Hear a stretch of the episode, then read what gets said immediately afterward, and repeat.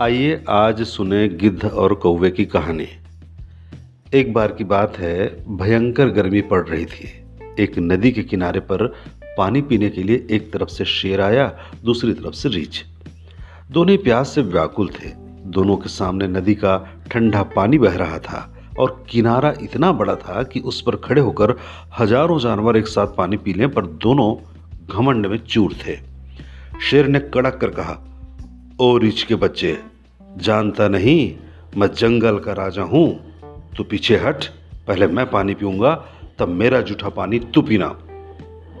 रीछ शेर की बात सुनकर जल भुन गया और अकड़ कर बोला, अरे जा, बड़ा आया जंगल का राजा बनने वाला।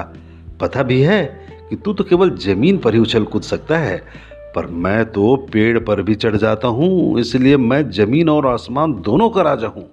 पीछे हट और पहले मुझे पानी पीने दे। रीछ की बात सुनकर शेर आपे से बाहर हो गया और उसने उछलकर ऐसा पंजा मारा कि रीछ गिरते गिरते बचा। अब रीछ की बारी थी। उसने भी शेर पर ऐसा झपट्टा मारा कि शेर मुश्किल से ही संभल सका। बस, फिर क्या था? दोनों में पूरी तरह युद्ध छिड़ गया।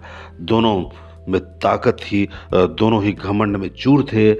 चोट पर चोट होने लगी। दोनों पंजे तथा दांतों से एक दूसरे को घायल करने लगे।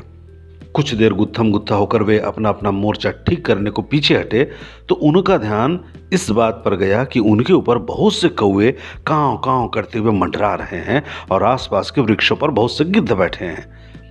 शेर और रीछ दोनों समझ गए कि ये कौए और गिद्ध यही सोचकर खुश हो रहे हैं कि लड़ते लड़ते जब हम मर जाएँगे तो वे कई दिन तक हमारा मांस नोचकर खाएँगे और आनंद मनाएँगे।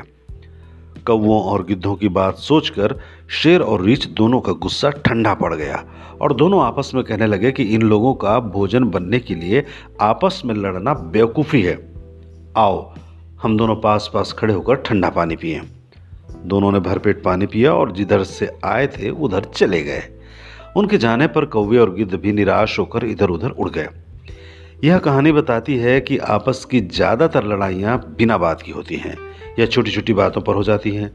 अक्ल और समझ से काम लें तो वे इसी तरह आसानी से रुक सकती हैं, जैसे शेर और रीछ की लड़ाई रुक। गई सोचने की बात यह है कि इन लड़ाइयों में दोनों एक दूसरे को नुकसान पहुंचाना चाहते हैं, पर नुकसान सिर्फ़ एक का नहीं, दोनों का होता है।